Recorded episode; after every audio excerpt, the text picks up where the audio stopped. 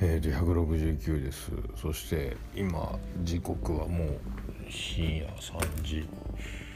過ぎですか。2時41分なんですけど、えー、さっき2時前まで2時過ぎまで寝ててまたソファで寝落ちしてたんですけどでパッとスマホスマホチェックしたらちゃん中さんから「岡村さん結婚したよ」っていう、えー、記事の引用リツイートが引用ツイートがあってで慌ててラジコつければまだ愛子もいてとそんな話をしててでさっき歴史的瞬間でおぎやはぎのメガネ B 比とつながったという話した。今日スペシャルウィークらしいですね。で岡村さん結婚したんかと思ってまあすごいいいこと歴史的な日ですね。で10月10日って長女ブレンダーの誕生日で。で今日23日は矢部さんの誕生日、えー、すごいですね。あの事件のあの公開説教の回その前の日か愛子が、えーと、リモートでゲストに出ててその後出現して翌週謝罪の生放送に矢部さんが乱入して公開説教してみたいな流れから今ナインティナインの「俺役日本に」えーと、変わっててその時にちらっと結婚も考えろみたいなあの人みたいなのみたいなちらっと説教の時に言ってたの誰かいるんかなっていうなんかその曖昧なポジションのあの彼女ではないけどずっと関わってる女の人の存在を矢部さんもなんとなく知ってたのかなみたいなのが一瞬あの説教の時に出ててなんかいるのはいるのかただそうじゃないみたいだけどみたいな人がなんかと思ってたらやっぱその人っぽいなと思ってるんですけどね。え、それで愛子は今グイグイ聞いてるのがね、印象的で面白いさすが愛子やなと思ってで山ちゃんの結婚会見の日が、えー、不毛な議論の水曜日だってその時にゲストがたまたま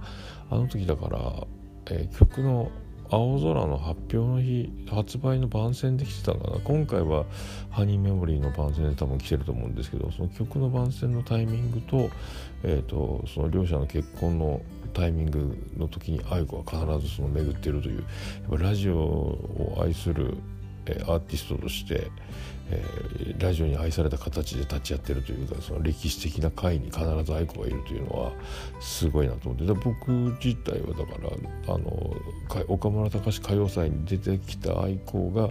ラジオ好きであるというところからもともとそんなにあの CD も持ってたんですけどそれを機にえー、どっぷり、えーと、愛子愛キモい同盟の設立に至るまでみたいな感じになったんですけど愛子好きになるきっかけでもあったラジオのこれにやっぱいるというのがすごいなと思ってますね。だからでああだからこれがねドッキリでスペシャルウィークのネタだったらすごいんですけどね。でもアローン会も脱退して、えーと、オクトーバー会か、えーと、大木さんが主催するなんかそういう10月結婚した人たちの集まりがあるらしいんですけどそれに加入するらしいみたいなおもろいなと思って。だからいろんなことが、えー、吹っ飛んだなと思ってますけどね。でもこの、えー、日付も長女ブレナの誕生日の10月10日入籍っていうのは、えー、なんかなんとなくちょっと、えー、親近感があるような気がしないでもない。ですかね、えー、だからまあ一つの歴史が今動いたというか変わったというかそんな瞬間に、えー、立ち会ってる。で、えー、まだラジオあと15分ぐらい終わってないと思うんですけどとりあえず俺ねぽちゃんを撮っとこうということにしました。で、えー、昨日と引き続きえっ、と横になっちゃったので、えー、で明日明後日は仕事楽なんですけどね。えっ、ー、と今日がまあアンビ土砂降りの中、えー、今週最後の積み込みで明日明後日はないんですけど仕事っていうことでで昨日言ってたあのバイオレットちゃんもう見れないのかと思ってたんですけどいや待てよと思っていやいや待てよっていうやつなんですけど北九州どうだろうと思って調べてみたら朝9時台のやつがあるのでこれにもしかしたら車飛ばせば間に合うんじゃないかということなんですよね。だからちょっと妻ジェニファーの土曜日の出勤時間によれよりけりなんですけどそれで行ければなんかあのリバーウォークのところにある映画館が小倉城の近くだと思うんですけどそこで見れる。そこは朝と午後と1本ずつやってるんですよね。あの山口のムービックス周南は夕方6時過ぎ7時前から夜9時過ぎまでの回なんですけどだからまあ妻ジェニファーの仕事に送った後車飛ばして間に合うようであれば車で行けるしまた同じようにあのダメでも始発に乗って電車に乗って行けば多分間に合うと思うんですよ。始発に乗らなくても多分間に合うのかもしれないですね。って思ってるのでこれで、まあ、久しぶりに関門橋を越えて九州に行くことにはなるんですけどなんかねもう見なくてもいいなと思ってたんですけど、まあ、でももう一回見ときたいなというね。でなんか大場さんの情報によると今クリアファイルの配布をしているらしいということでやっぱりそうかというね。まあ、それで「鬼滅の刃」よりも上映感は少ないけど100万人突破してるということで、ね、鬼滅はその何倍も上映感があるのかな、えー、らしいんですけどまあでも劇場でも DVD 買う買わないとかは別としてももう一回劇場で見ときたいなという、えー、まあ、話は分かってるし、えー、泣くことはないかもしれないですけどもう一回あのスクリーンのある中にいたいみたいな何とも言えない感じですかね。